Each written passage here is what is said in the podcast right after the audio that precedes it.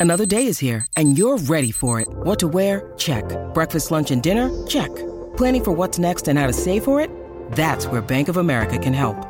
For your financial to-dos, Bank of America has experts ready to help get you closer to your goals.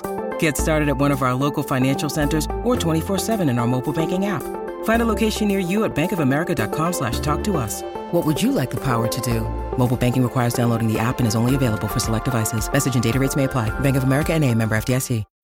When you need mealtime inspiration, it's worth shopping Kroger, where you'll find over 30,000 mouthwatering choices that excite your inner foodie. And no matter what tasty choice you make, you'll enjoy our everyday low prices, plus extra ways to save, like digital coupons worth over $600 each week. You can also save up to $1 off per gallon at the pump with fuel points. More savings and more inspiring flavors make shopping Kroger worth it every time. Kroger, fresh for everyone. Fuel restrictions apply.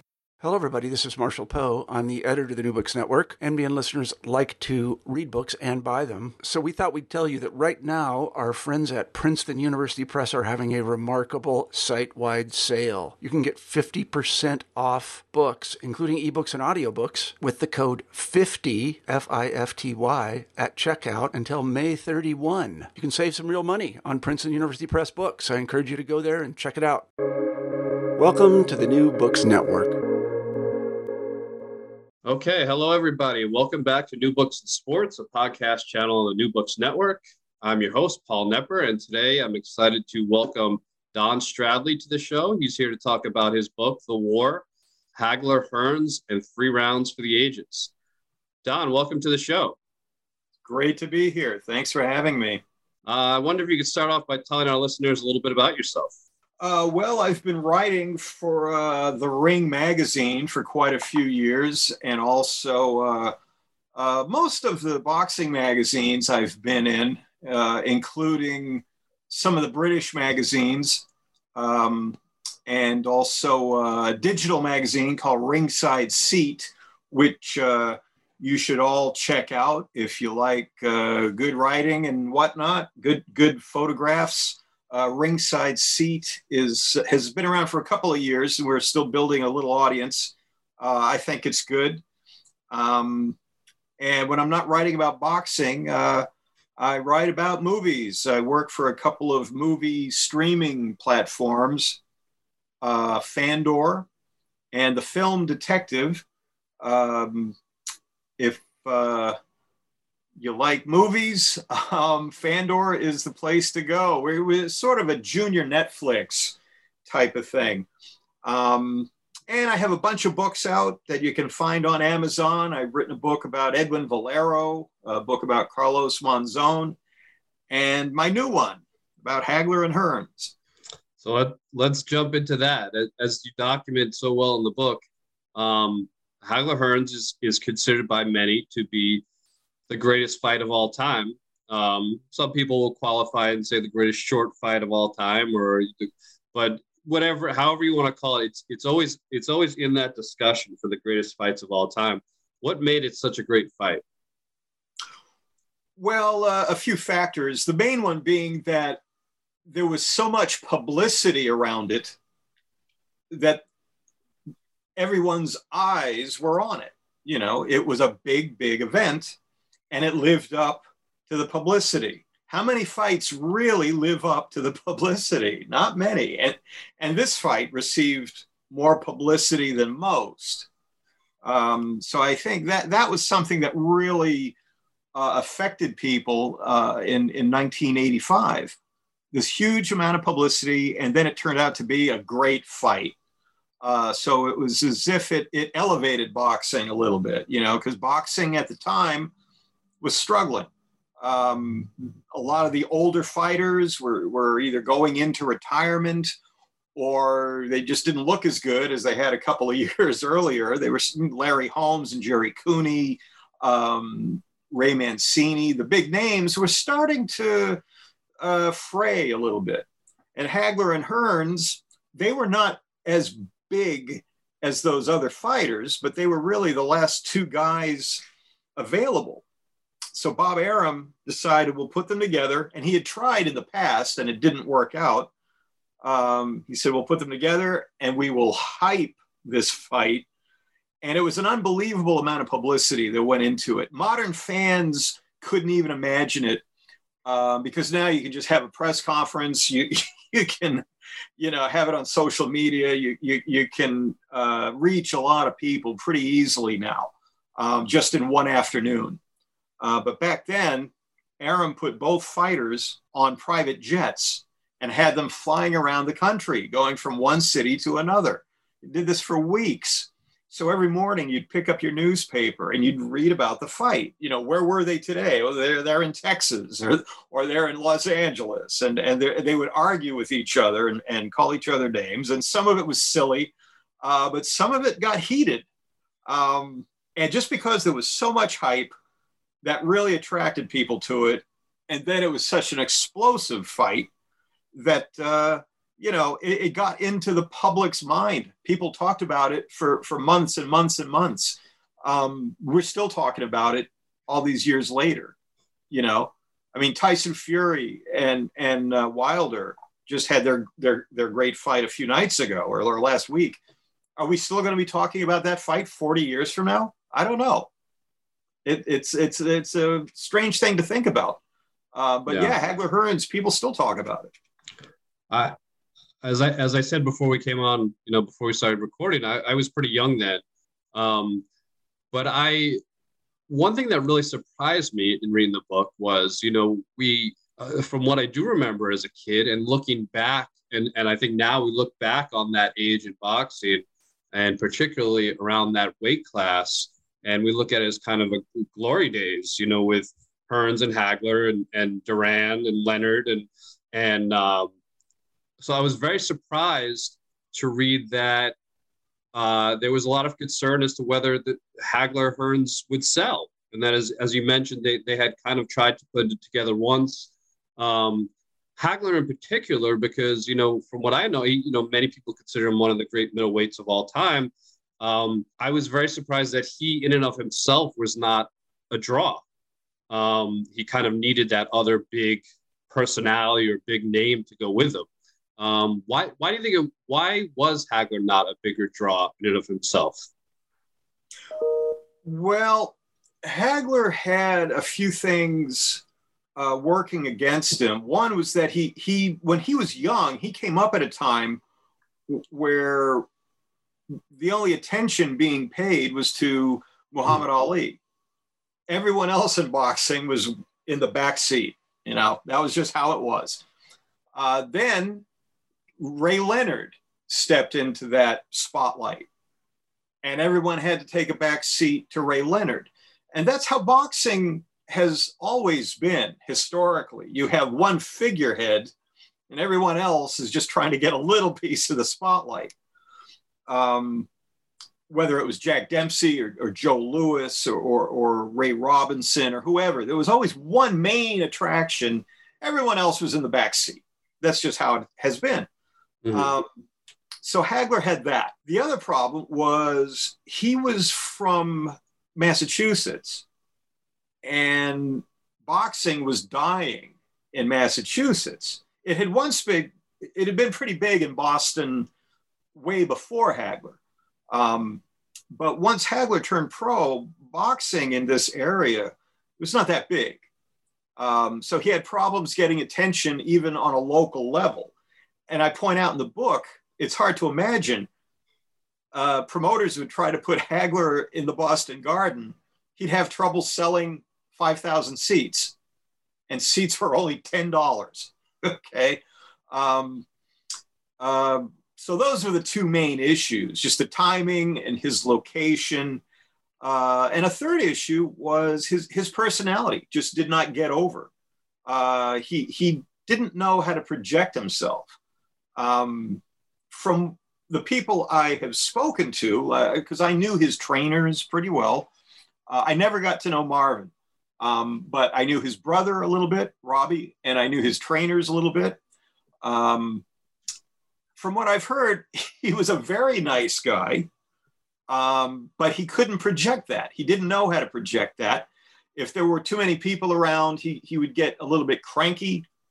Uh, he liked his privacy.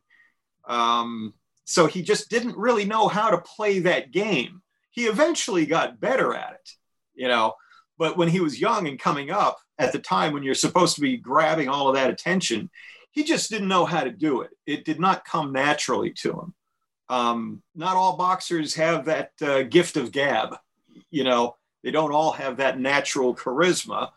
Um, so he was sort of a cult figure, what he was. The real hardcore boxing fans knew about him and appreciated him, but the mainstream just, eh, they, they were not that impressed with him. It took him a long time to uh, cross over and, and, and get the attention. In fact, he was, at one point, he was the highest paid athlete in the world and, and was still not very popular you know, it was because Bob Arum was was uh, gambling on him and giving him a lot of money to keep him under the top rank promotional umbrella. So he was just paying Hagler a lot of money, but Hagler was really not that popular yet. So he, he was rich before he was famous. Right. And how did how did Hearns's personality compare to Hagler? Well, one thing that I turned up in the book that uh, I I sort of knew, but uh, learned more about it was that a lot of the coverage Hearns got early on was that he was this sort of eccentric character, kind of a, a, a offbeat kind of guy who, you know, um, collected kind of rare animals. The kind of guy who is a pet cougar who attacks him, right? Yeah, yeah. He he had rare animals. They would attack him occasionally he uh, he wanted to be a, a, um, a cop in Detroit. Uh, he he had all of these, uh, you know, not not hobbies, but he had a lot of quirks, and a lot of the press they, they would write about him as if he was this kind of, um, you know, he liked hanging out with Michael Jackson, and I think Hearns when Hearns was hanging out with Michael Jackson, he thought this is how a famous person is supposed to act. Because Michael Jackson had the weird pets, he kind of isolated himself. Um, Hearns started wearing his hair like Michael Jackson for right. a while, though a, a, lot of guys did at that point. It wasn't just Tommy. Um, you know, so I, I, I always wondered if Tommy kind of thought this is how I have to behave now that I'm famous, you know, and he you know he he did what a lot of guys do when they when they make a couple million bucks you know he turned his house into this kind of playground where he had his own dj set up you know and and and uh, um, it was very extravagant. Um, but in the end if you if you see tommy now he, he's a very basic kind of guy. He's not flashy at all. Uh, but i think when he was young he thought that's what i have to do but he was an interesting character, uh, and and the press never quite got on the Tommy Hearns bandwagon.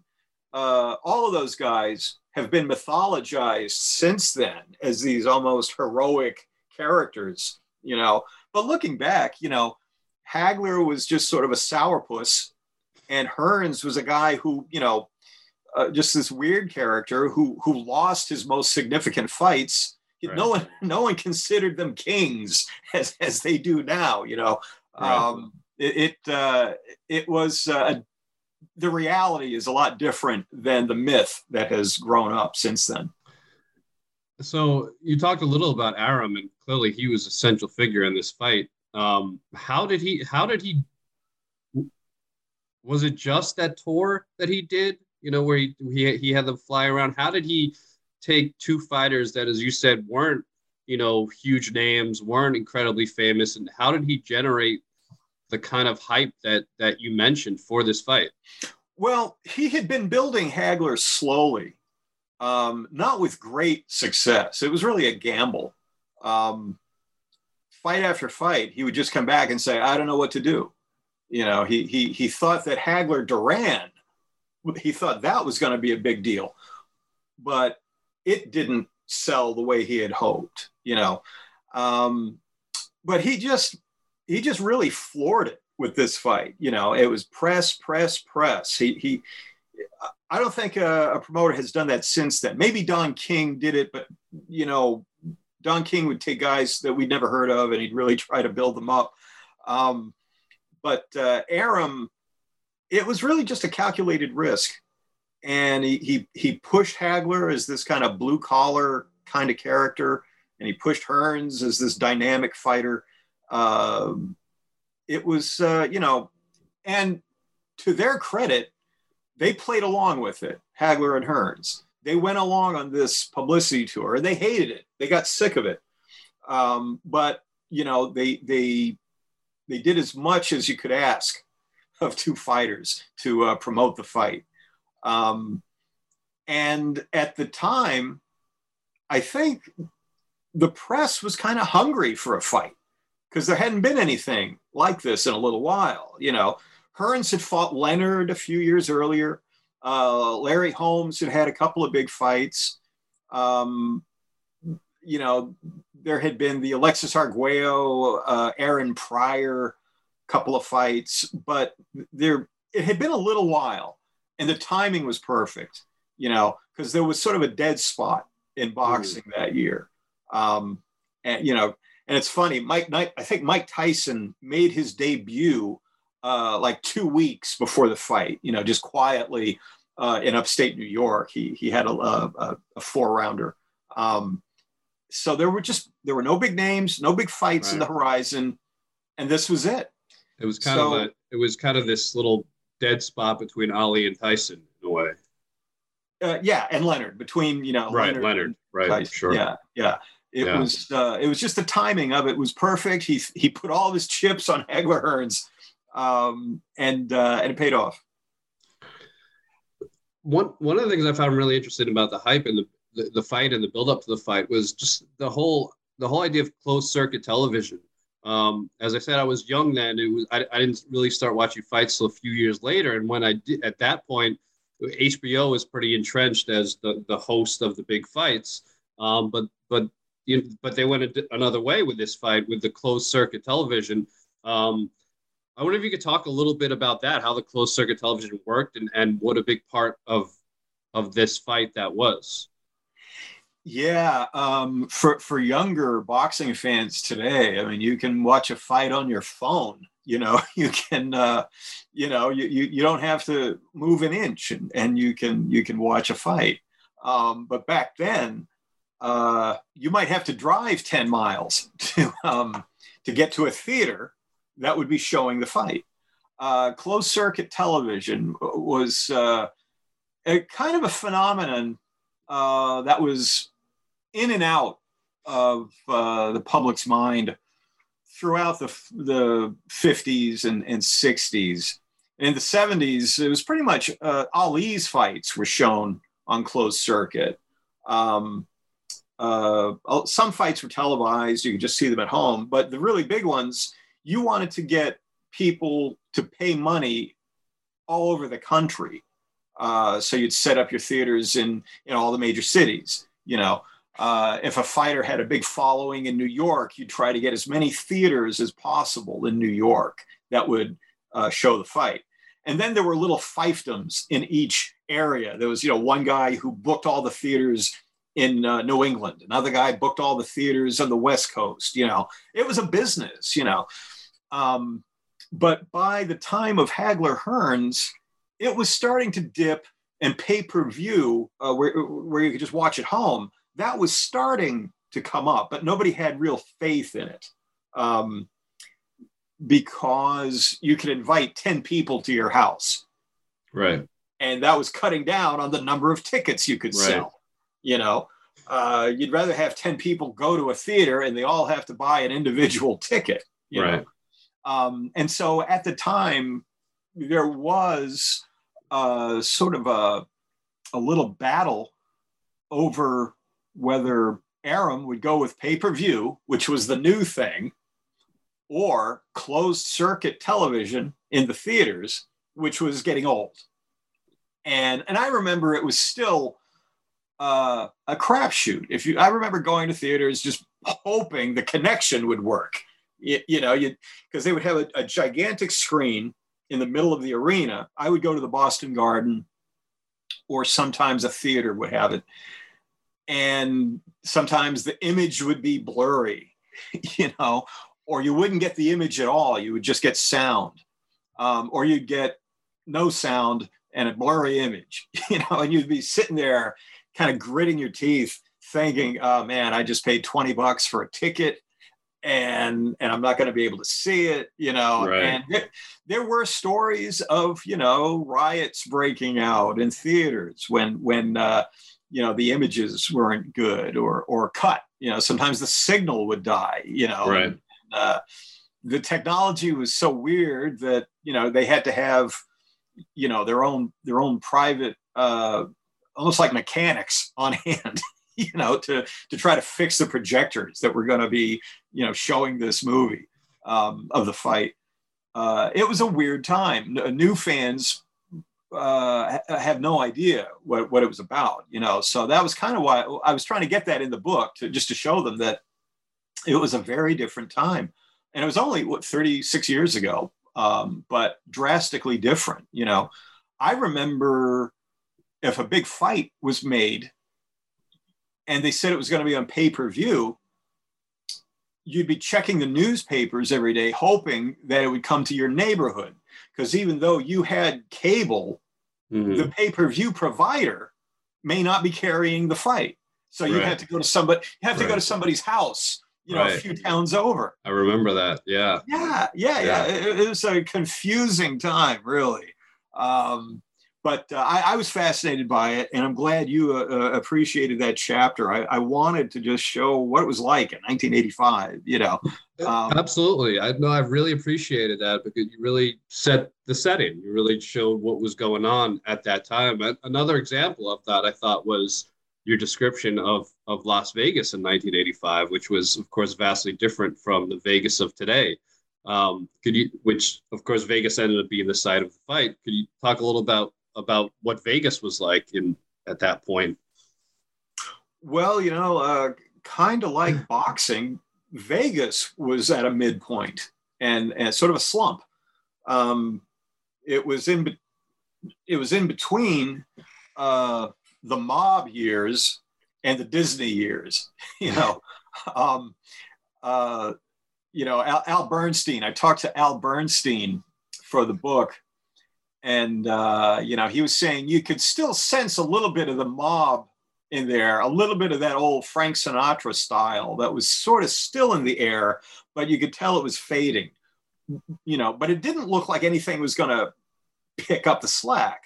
You know, right. there was still there, there, was you know you might see uh, you know Siegfried and Roy, um, but you also probably see uh, mud wrestling or um, you know a lot of a lot of cheapo kind of stuff. You know, it right. didn't become didn't become the massive touristy attraction that it became. You know, about ten or fifteen years later, it was in a slump. Um, uh, people argue uh, it was going to get out of the slump anyway. Other people say boxing was what brought it out of the slump. Um, they certainly appreciated boxing. In fact, they started to uh, they made boxing part of the package. Uh, if you were booking a room or if you were booking a vacation uh, in, in Las Vegas, uh, while you were booking it, they would tell you, you know, there's a big fight Monday night. Why don't you stay, you know, through Monday? And they would try to get visitors to stay a little bit longer, you know. Uh, they would book for the weekend and well no there's a fight monday you might want to see that you know um, they were using boxing to to entice people to stay a little longer, maybe gamble a little bit. You know, um, it was uh, a, a good relationship. Some people dreaded it because they thought once boxing gets in Las Vegas permanently, um, what's that going to do? You know, it's such a big gambling presence. Right. Uh, you know, how is that going to affect the sport you know? And there are a lot of people who didn't want boxing to to become so firmly rooted in uh, las vegas. Um, you know in 1985 there was a big uh, you know what do you call it? Uh, a big movement to just ban boxing altogether. Uh, the american medical association was was trying to stamp out boxing. Um, and I, I don't think they came close, but they made a lot of noise. Um, so that it was a, a, an interesting time in boxing. Um, and uh, I don't think anyone anyone born, you know, since then who missed out on that era, I, I don't think they can really appreciate uh, what the sport was going through at that time. Right. All right, let's get to the fight.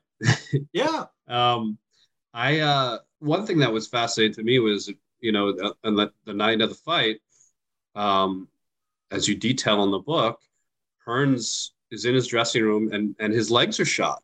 He's got nothing in his legs, and I read that and my heart kind of broke for him because I, I just I, I was like, wow, this is this math, this is the fight of his life, in which he has been, you know, obviously training for and working for for forever. And and and here he is, and he's about to go out there, and his legs are are tired.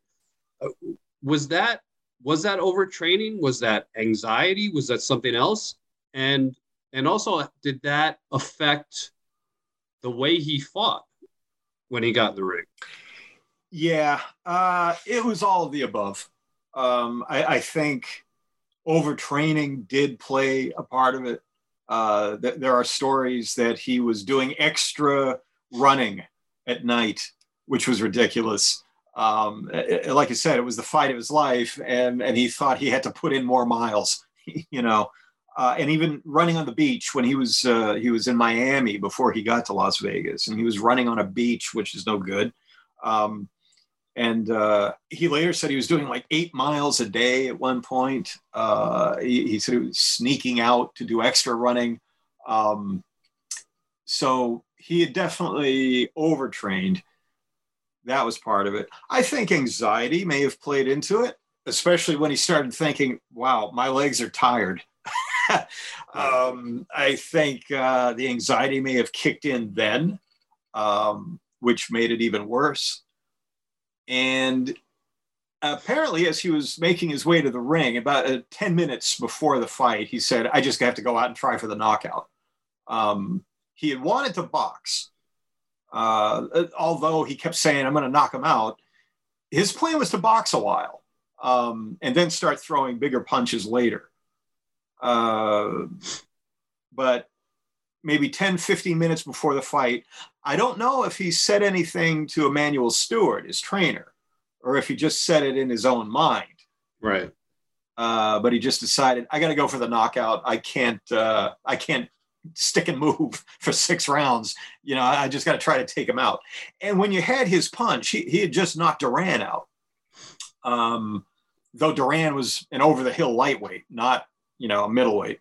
Um, he had just uh, knocked out Duran. He probably thought, I, I, can I can get something done in the first round. I, I don't have to uh, you know box a lot with this guy. Um, but uh, unfortunately, you know, Hagler Hagler was not giving him a chance. No, I mean that that was you know anyone who's seen that fight knows. I mean the bell rang and Hagler just charged him like a bull, and uh, and it was just free swinging from the start. And, and Hagler really that whole fight, he just kept charging and charging and charging. Why did why did Hagler uh, take that approach? And and how, how do you think that affected the fight? His his his strategy of just just coming full speed ahead. Well, uh, I in the book I, I did interview uh, one of the uh, Petronelli family who was you know in the camp at the time and he said that was all by design. You know, the, the idea was to keep coming forward to keep Hearns moving back because the feeling was that Hearns was only effective if he was planted, if his feet were flat and he could get some leverage on the right hand. If you kept him moving backwards, he didn't have a third of the power, you know. Uh, so that was really how that strategy was created. Just keep Tommy moving backwards, keep coming forward, keep throwing. Don't give him a chance to set up. Um, and it sounds almost suicidal because you're you're gambling that you're going to walk right into his his right hand. Right. Um, but if he's moving back, he doesn't have the leverage. And the other thing, and I and I mentioned this in the book, was that they had no concern about Hearns uh, I remember talking to Goody Petronelli, who was the chief trainer and I said, were, were you concerned at all about Hearns? You know, that big right hand, you know, and, and he just laughed. He said, nah. He said to us, he was a welterweight. That's all he was. Just a welterweight. And we, we they thought Hagler would beat him in one round.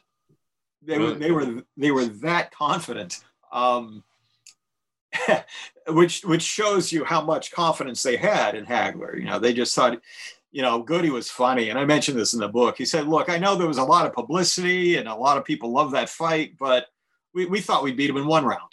He was an old welterweight. That's all he was." I mean, that first round was just, I mean, obviously the three rounds was incredible, but the first round in particular uh, was just, I mean, it, it, just, it, as you know in the book, it left people just speechless. Um, how close did that, did, did that fight come close to ending in the first round? Did, were, were either of those fighters, would you say, were either of those fighters very close to a knockout in the first round? You know, I, I don't think so. Uh, I, I think they were both on, on, adrenaline. You know, the adrenaline was so high um, that uh, I, I, don't think they were really in danger in that first round. Uh, I, I, think uh, they took each other's best shots. Um, and Hagler went back to his corner and, and, and, and apparently he looked at one of his trainers and said, this fight's over. You know, I, I, yeah, I took said best, that. Yeah. Yeah. I took his best shot. This fight's over, you know? I think I think Hearns went back to his corner uh, a little worse, a little worse off because his his legs were not getting any better, um, and and his hand was uh, already injured. You know, right. So uh, I don't think they were on the verge of going down, but um, they they uh, they had felt what the other guy was going to bring. That's right. Sure. Um, and then, of course, later in the fight, Hagler developed that bad cut on his forehead, and uh, Richard Steele took a look at him. Uh, do you think that was cl- was was he close to calling that fight? Was that, I mean, was that really in jeopardy? Um, I don't think so because the doctor didn't seem too uh, upset about the cut. You know, the doctor was, uh, you know, um, I don't want to say the doctor was blasé, but but the doctor wasn't that concerned about the cut because the, the, cut was really in the middle of the forehead. Right. You know, it, it, was not you know a, a, a real dangerous kind of cut. Um, it it occasionally it, it looked bad, um, but uh, it, it, it was not the kind of horrifying cut that would cause a fight to be stopped. Um, I think Richard Steele was so uh, caught up in the action uh, that he may have overreacted a little bit, you know. Um, but again, the mythology, a mythology grows up around the fight, you know, that, uh, you know, they were going to stop it. And Hagler, right. you know, Hagler feared they were going to stop the fight. He, you know, um, I, I, uh, I, I, think that's a bit of a myth, a bit blown out of proportion. Um, but uh, it was you know a, a good sized cut, but not not the kind of cut that would cause a fight to be stopped. Was so ultimately, of course, um, Hagler knocked Hearns out in, in the third round. What, what ultimately was, was the difference in that fight? Why do you think Hagler came out victorious in the end? Well, it was part of it was his strategy was successful. Is coming forward nonstop, and and the other thing was just you know Hearns' legs were not gonna you know those legs were not gonna hold up for you know and get him into the late rounds you know hoping Hagler would get tired um, that that wasn't going to happen um, and I think uh, Hearns may have overestimated his punch. Um, I think after the Duran fight, where he had knocked Duran senseless, he thought, you know, he thought he was Superman, and you know, could just keep throwing that right hand and get himself out of trouble. I think he overestimated his power uh, for this fight. Um, and you know, when you're when you're a young guy and you've got that right hand, you know, I'd probably be the same way. You know, I'd think I'll just knock him out. You know, um, there were some arguments, and uh, I put this in the book uh, at one point. Some people thought Tommy had taken the fight a little bit lightly, that he had spent too much time having fun uh, in Las Vegas because uh, he apparently he was staying up late and gambling and walking around and you know just walking around with his entourage. Um, but uh, you know, there's also a line of thinking that that's how he stayed loose. You know, rather rather than sit in his room worrying about the fight, he would just go out in public and you know try to have some fun. Um, I think Tommy's attitude was a man goes to work eight hours a day. At night, he should be able to loosen up.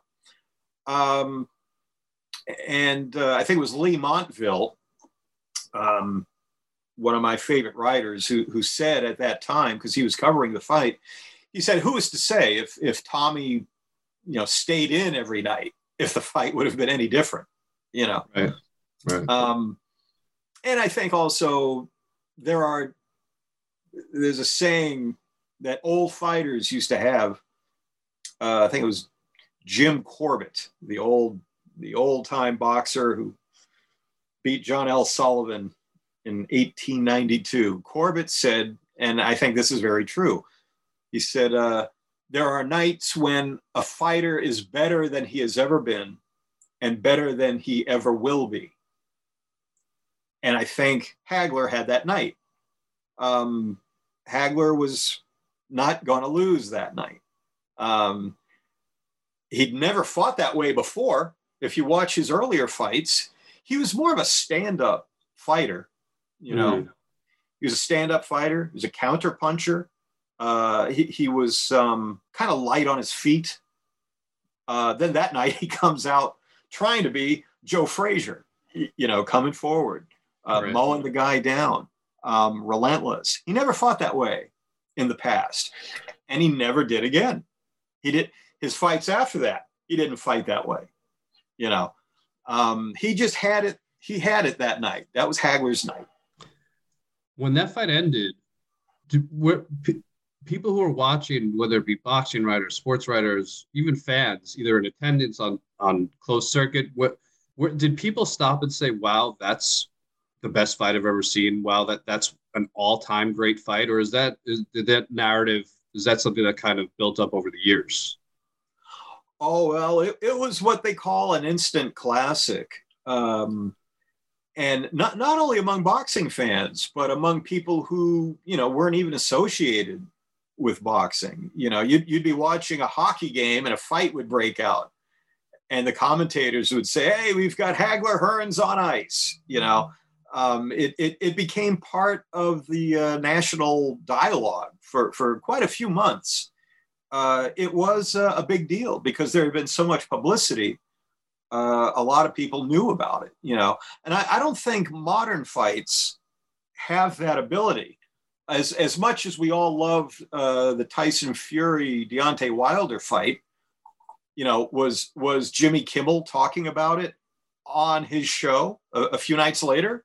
You know what I mean? Yeah. Whereas all of the talk shows, David Letterman, Johnny Carson, you know, um, they were all talking about the fight, Hagler Hearns. Uh, they made it part of their their monologues. You know, um, it became uh, an instant an instant classic, and there were debates uh, in the paper. Um, in the days after the fight, you know, the, the, the crusty old sports writers were coming out and right. they were saying, you know, they would say, I've been watching boxing since Joe Louis and this was better than anything I've seen. You know, right? Um, so it uh, that part of the myth, it, it's real. it's not something that grew after the fact. Um, people love that fight immediately, and, and of course there were some people who squawked, saying, "Well, it was only three rounds." How right. can we, you know, how can we say it was a great fight? It was only three rounds, you know um, you, you always get the naysayers, you know. And just like now, you're getting people who, who, there's been a wave of people who didn't like the, the Wilder Fury fight. They're saying, oh, it, it was great, but it wasn't the right kind of great, you right. know. It, it was too sloppy to really be a great fight, you know. Right. Um, so even back then, you, you had some people saying, well, Ali Frazier, that was great. You, right. you know, this was just three rounds, you know. um, and another thing that that uh, w- was unfortunate was that there were a lot of uh, people who begrudged Hearns uh, making the amount of money that he did for three rounds of work. Um, you you you heard a lot of that. Pe- people saying, "Oh well, I I'd go in for three rounds and and make five million dollars." You know. Yeah, but uh, I mean, he came Yeah. to fight. This wasn't this wasn't Michael Spinks. I mean, he would you know he was Right. throwing punches, and I mean Right. that's You- a little ridiculous. Yeah, you and you know nothing. That part of boxing never changes. You always get, you always get the, you know. Now they call them haters. You know, back then we just called them assholes. Right. You know, the, you, you, they always existed and they always will. But yeah, even for Hagler Hearns, there were a few people, a Right. tiny minority, a minority of people who would say, "Yeah, it isn't so great. The first round was good, you know." But there were a lot of people who would, uh, you know, old time writers like Red Smith. Uh, no, he had, he had just died. But uh, some of the old time writers who were still working, you know, uh, Povich, um, Shirley Povich. Yeah. Yeah, Shirley Povich, who was a, a an elderly man, but he was still covering sports. Um, you know, he he was saying, you know, comparing it to some of Dempsey's fights, which um, you know were pretty untouchable um, Right. as far as as far as excitement and legendary status. You know, he was saying this is right up there. How how can you not say it's not up there? You know, so um, the fight really elevated boxing. It, it got people, you know, interested again, and and it came along at the right time because I, I think it whetted their appetite. So then Right. when we when we started to get you know Tyson and we started to get uh, that next Olympic team, you know, um, the, which I think was uh, you know Holyfield and uh, Pernell Whitaker and and and that class Right. um, that class of 84 when they started getting bigger fights in in you know 86 87 uh, i think hagler hearns whetted appetites and helped make that class uh, commercially viable you know Right. it definitely uh, definitely set the plate set set the table How much of a toll did that fight take on each of the fighters, but you know, physically and and psychologically, emotionally? oh uh, i think it was worse on hagler Really? Yeah, yeah. I think it was worse on Hagler. Uh, Hearns, you know, Hearns felt bad. He went back to Detroit. Uh, you know, he he got a lot of negative publicity. Um, he felt sort of embarrassed, and he he went into a little bit of seclusion for a while. Um, but gradually, he resumed his career, and he had a great career, uh, fabulous career. Um, Hagler, it seemed like he he had blown out all of his circuits. You Mm. know, um, he uh, he got everything he wanted. Now he was a famous champion. Uh, all the eyes of the world were on him. That's what he'd always wanted. But he was burned out. He had left everything in the ring uh, with, with Hearns because he, he came out to fight Mugabe a year later. And there were rumors that Hagler had been partying. He had started to use drugs. He was drinking a lot. There were a lot of uh, sort of uh, underground gossip about Hagler that he wasn't quite as dedicated as Mm. he had been, you know, uh, because he got what he wanted. He finally he was finally at the top of the mountain, um, and he, he wanted to retire. But Bob Arum said, "No, you can't retire now. We now you're going to make more money than ever. We fi- we're finally where we wanted to be." So he fights Mugabe, who was, let's face it, a tough guy, but a bit inexperienced, and he was a junior middleweight he'd never fought anyone uh, of Hagler's caliber. Mhm. Um, and and Hagler really had to work to to beat Mugabe. Um, and that was kind of surprising for some people. For a lot of people, it just looked like another good victory. But he looked a little uh, extended. He was overextended by Mugabe, you know. Um, and then he really wanted to quit. He wanted to retire. And then Leonard lured him into their fight, you know. And, and against Leonard, you know, Hagler looked kind of flat. You know, he he he was good. He it was a close fight, uh, regardless of, of what you think of the scorecards. It was a close fight, but to me and other people, Hagler looked flat against Leonard. Um, and again, there were the rumors that he was partying a lot, his marriage was in trouble. Uh, he didn't have the discipline that he had had just a few years earlier, and he was a young fighter. Uh, he was only, I think, 33 or 34. He, he was not, you know, like Bernard Hopkins or something. You know, right. he was he was a young guy, but he'd already had close to 70 fights, and I think right. he and his training was always tough. Um, so I think he had burned himself out. Um, you know, I I talked to uh, Steve Marantz uh, for the book. Uh, Steve's all over the book, and he was a Boston Globe writer. And his opinion is that Hagler was done as soon as the Hearns fight was over. Really? Uh, he really had nothing left. Um, whatever he had left, he gave it to Hearns, um, both in the training and, and in the actual fight. Um, so, yeah, in answer to your question, I think the fight took more out of Hagler uh, than than Hearns. Um, and uh, there was always talk of a rematch. Um, but it, as, and I, I, give a whole chapter to that in the book too, um, right. because I, I, had actually forgotten about that. Um, I knew there was some talk of a rematch, but I didn't know how close it came to being made. Um, but one thing or another kept causing it to collapse. Um, and then finally, when when Hagler lost to Leonard, you know, he retired and, and moved on, and and Hearns was left without his rematch. But uh, um, fame was a difficult thing for Hagler, and and uh, once he got it, he was almost too tired to carry it. Um, let me just say once again, the name of Don's book is "The War: Hearns Hagler in Three Rounds for the Ages." Um, where do you where do you rank this fight? That, you know, in all time great fights, or at least all time great fights that you've seen. Uh, well, I, I, I think the first round is the best round. Um, that that that's uh, easy. you know, that's an easy one.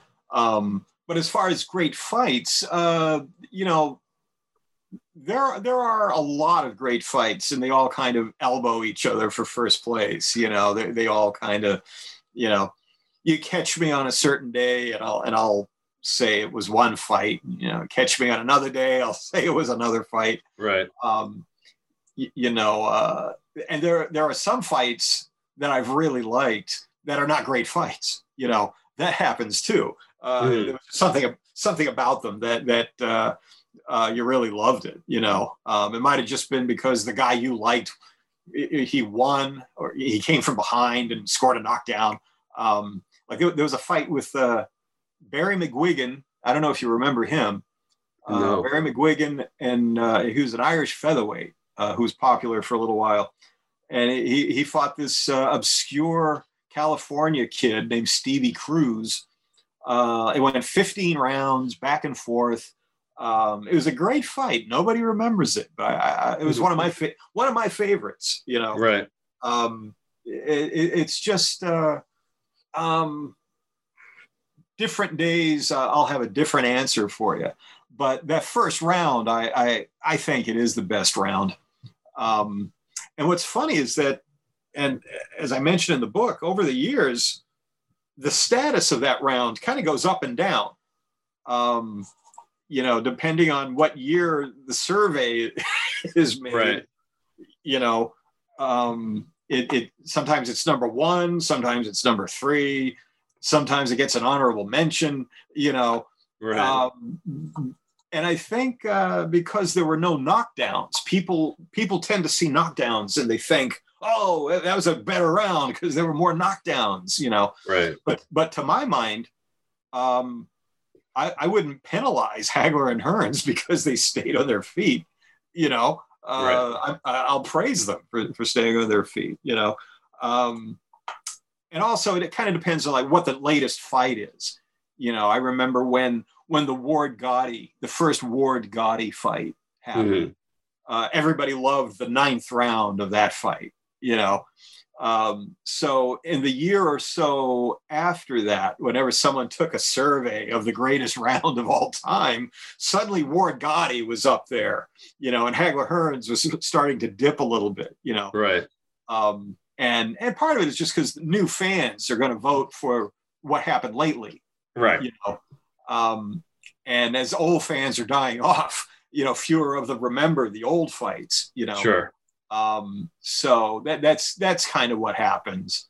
You know, it's like it's like when when ESPN did the uh, the hundred greatest athletes of all time. You know, Michael Jordan was number one because he was the most recent one. He was the one, Right. he was the one that all the newer fans knew, and they were going to vote for him. You know, people who weren't even born Right. when you know when, when Ali or or or Wayne Gretzky or Babe Ruth. were- or Babe Ruth or you know Yeah. other other other athletes might have been considered, but you know they they were a while ago, and and the new thing always kind of climbs to the top. Um, but I, th- I think anybody who watches the Hagler Hearns fight, they're, they're, they'll be impressed. Um, but the thing to do is to try to find the HBO version.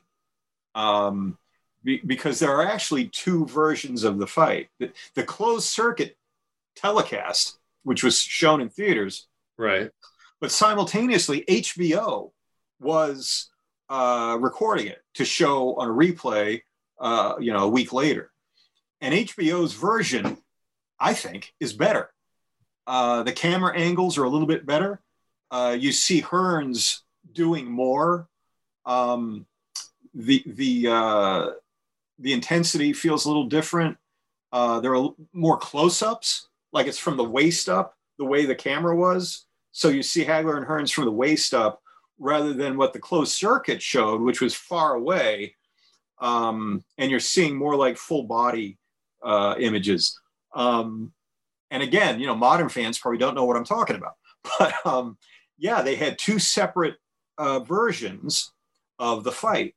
And to my eyes, the HBO version is more intense. You can actually see in Tommy's eyes uh, this kind of look of concern as, uh, you know Hagler is coming towards him. You know, and you didn't really get that from the uh, closed circuit uh, telecast. From and I think I said the closed circuit telecast. I think I said this in the book.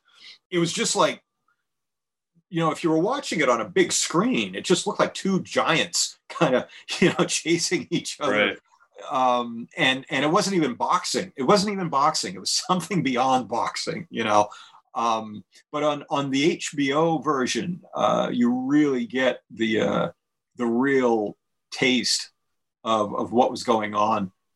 And and if you remember in the book, some of the people say even that didn't do it justice. Right. Yeah. Yeah. You had to be there.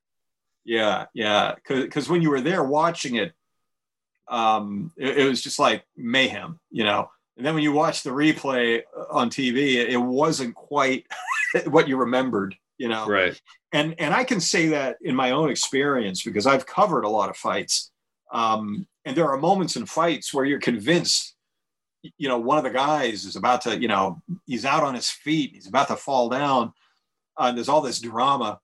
Uh, but then when you see it replayed on on Showtime or or whatever, it just kind of goes by in a second, Right. and and, it, and it's not uh, as intense as it was when you were there watching it.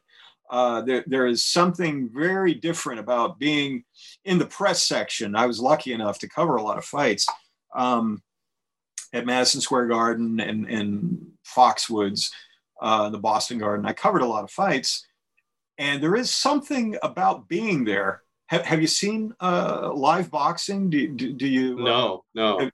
there's something different about being nearby and you're you're hearing the punches. You're you're hearing it. You know what I mean? That that's weird because it sounds like a baseball bat hitting a pumpkin. You know that that's, Right. that's or, or the body shots. You hear it. You know um, that thump thump thump thump. You hear that when you're there live um, in the first few rows. Uh, and I, I guess if you're in the back row, you're just watching it on the, the TV screen up above the ring because you're so used to watching TV. But if you're if you're watching it live, and you're seeing the punches connect, and and it's kind of it's kind of sick in a way because you, you, you can see the guy's eyes roll, roll back in their heads, you know, um, and and you you you could see the blood hitting the ring, you know, like the, the blood kind of falls out of their nose and, and splats on the ring. You you hear yeah. it. Wow. It's a very it's a very different, very visceral uh, kind of kind of experience. So to imagine being at Hagler Hearns, you, your eyes can't even catch up with the action. You know, it, it, you're you're trying to catch up. You can't do it. Um, and then when you watch it on TV, uh, it, it, it's not what you saw. you know, uh, it, it's a very uh, I, I, don't know the scientific explanation for that. I'm sure there's a word for it of what the cameras do right. to, to physical movement. Um, but uh, I, I know from my own experience, it's not the same. So I can't imagine being in Las Vegas that night. I remember yeah. Al Bernstein. I loved what Al Bernstein said when he he said, you know, he was at ringside with his uh, earphones on, the old the old cans that they used right. to wear, and and he actually he took it he took them off so he could absorb, you know, all the electricity in the air, you know, um, things like that. Uh, I, those little details for me they, they make the book really interesting. Yeah, absolutely. Um, well, Don, thank you so much for coming on. It was, it was, I, as I said, I, I, thought the book was great, and uh, appreciate you coming on to talk about it. I have one final question for you. I'd like to ask all my guests: What is your all-time favorite sports book? My all-time favorite sports book, um, other other than uh, my new one, The War. Uh, yes, your books, your book's not included. My book's not included. um, well, let me, let me take a quick look. Uh, actually, this this one is. Uh, I'm going to hold it up. Yeah. Uh, I I don't know if you're familiar with this one. It's a biography of Jack Dempsey.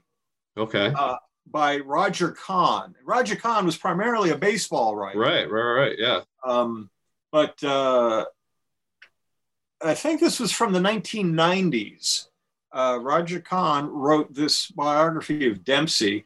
Uh, it's called uh, A Flame of Pure Fire. Um, and I, I love this book. And in a way, uh, this book kind of was my guideline to write uh, the Hagler Hearns book um, because Roger Kahn does take you back to the 1920s uh, to write about Dempsey. Um, and he kind of puts it all on display. The time um, the, the atmosphere of the 20s what boxing meant in the 20s and what dempsey right. meant. Um, so this is one of my favorites. Uh, it's, it's i know hard, it's hard to pick one. Hard, hard, to pick one but th- this yeah. this is if i was going to recommend one I, would say this one. And uh, um, i also uh, Hugh Hugh McIlvanney's collection of uh, boxing stories.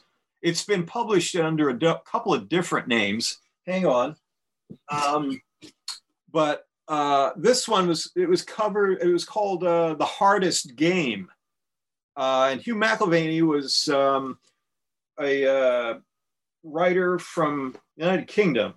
Um, and uh, he, he wrote for the Guardian and the Observer. He wrote wrote for, sometimes for Sports Illustrated, uh-huh. um, the, the, the the Sunday Times. Um, he he covered boxing in the '60s, the '70s, the '80s, the '90s. Uh, so so this one has a lot of history in it, and and he's also a beautiful writer, um, very poetic, as as uh, they are in the United Kingdom. I don't know why that is. Um, they're, they're not afraid of the language uh, as we are in America. We don't want to sound too smart, you know right. I mean? Right, yeah. but uh, uh, so those are two books that I like quite a bit. All right, I'll have to check them out. Sure thing. Well, thanks again, Don. Appreciate you coming on. Absolutely, my pleasure. And tell tell people that uh, they can buy my book on Amazon, and uh, it's also being carried in some stores. Uh, put your put your mask on and, and go out to a store and you can buy it.